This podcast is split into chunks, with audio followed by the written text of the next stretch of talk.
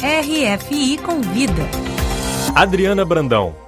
A cravista e pesquisadora brasileira Rosana Lanzelotti está aqui em Paris para participar de uma série de eventos sobre o seu trabalho de resgate e difusão do patrimônio musical brasileiro. Na Sorbonne, ela apresentou em um seminário sobre música e globalização o livro que ela lançou recentemente no Brasil, Já Raiou a Liberdade, Dom Pedro I e a música de seu tempo, na Unesco, a diretora-geral do portal Música Brasilis foi uma das convidadas do simpósio Patrimônio Software.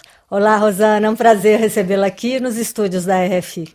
Olá, Adriana, muito contente de estar aqui para conversar com você. Rosana, no seu livro, lançado no ano passado no Brasil pela editora Capivara, você revela a trajetória pouco conhecida do músico Dom Pedro I, que não foi somente o autor do hino da independência, como todos os brasileiros praticamente conhecem, mas também de muitas outras obras.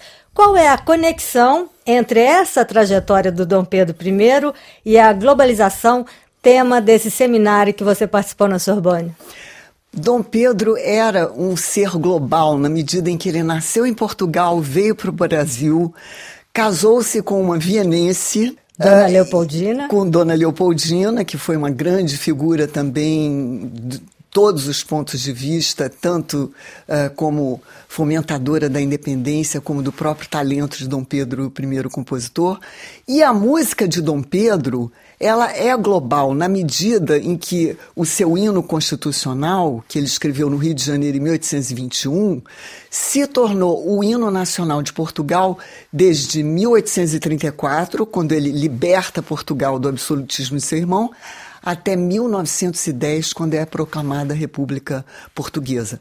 Portanto, ele é um compositor global, apesar de não ter uma obra assim tão extensa. Pois é, você revela no livro que o período de composição do Dom Pedro ele é pequeno, ele é mais ou menos de cinco anos. A primeira menção a uma obra musical de Dom Pedro a gente lê no catálogo do Noicon, porque ele, a pedido de Dom Pedro, fez uma transcrição para orquestra de uma das valsas escritas por Sua Alteza Real, Príncipe Dom Pedro, isso em novembro de 1816.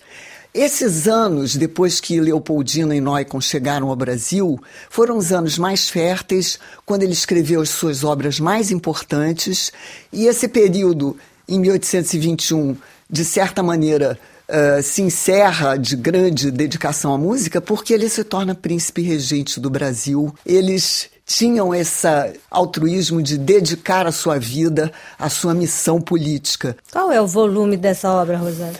Conhecidas, ou seja, partituras encontradas até hoje, porque essa pesquisa não acaba nunca, Adriana, temos uma, cerca de 15 obras, entre as quais obras monumentais que foram feitas para a Capela Real do Rio de Janeiro, inclusive sua obra talvez mais de maior envergadura, que é o chamado Credo do Imperador. E qual é a qualidade dessa obra? Ela estava antenada com a época do Dom Pedro, com o que se fazia na época? Completamente, Adriana, porque uh, ele mostra conhecimento da retórica musical da época, ele mostra uma proficiência no emprego de instrumentos, no emprego da instrumentação da orquestra com sua pujança, e ele usa isso a favor do texto litúrgico que ele está, digamos, ilustrando. É uma prova de que ele estava perfeitamente instruído por seus grandes mestres que tanto Marcos Portugal,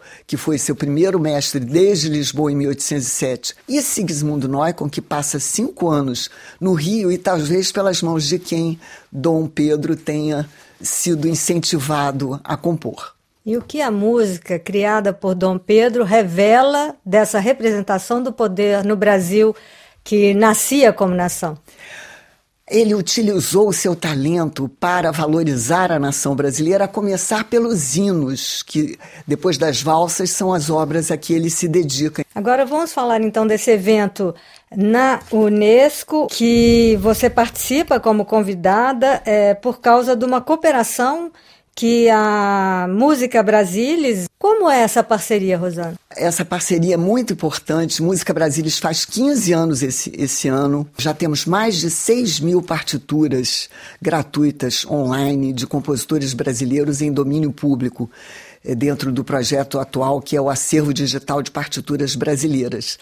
O, como o acervo é digital e trata-se de resgate e memória, buscamos desde 2017 a parceria da Unesco. Nosso uh, grande compositor Carlos Gomes teve os seus documentos inscritos no Registro Internacional do Memória do Mundo da Unesco. E essa foi a justificativa para nós propormos esse projeto Acervo Digital de Partituras Brasileiras, com resgate de 5 mil obras de compositores em domínio público, entre as quais todas as óperas de Carlos Gomes. E a gente deixa então vocês com o credo do imperador Dom Pedro I. Muito obrigada, Rosana. Foi um prazer.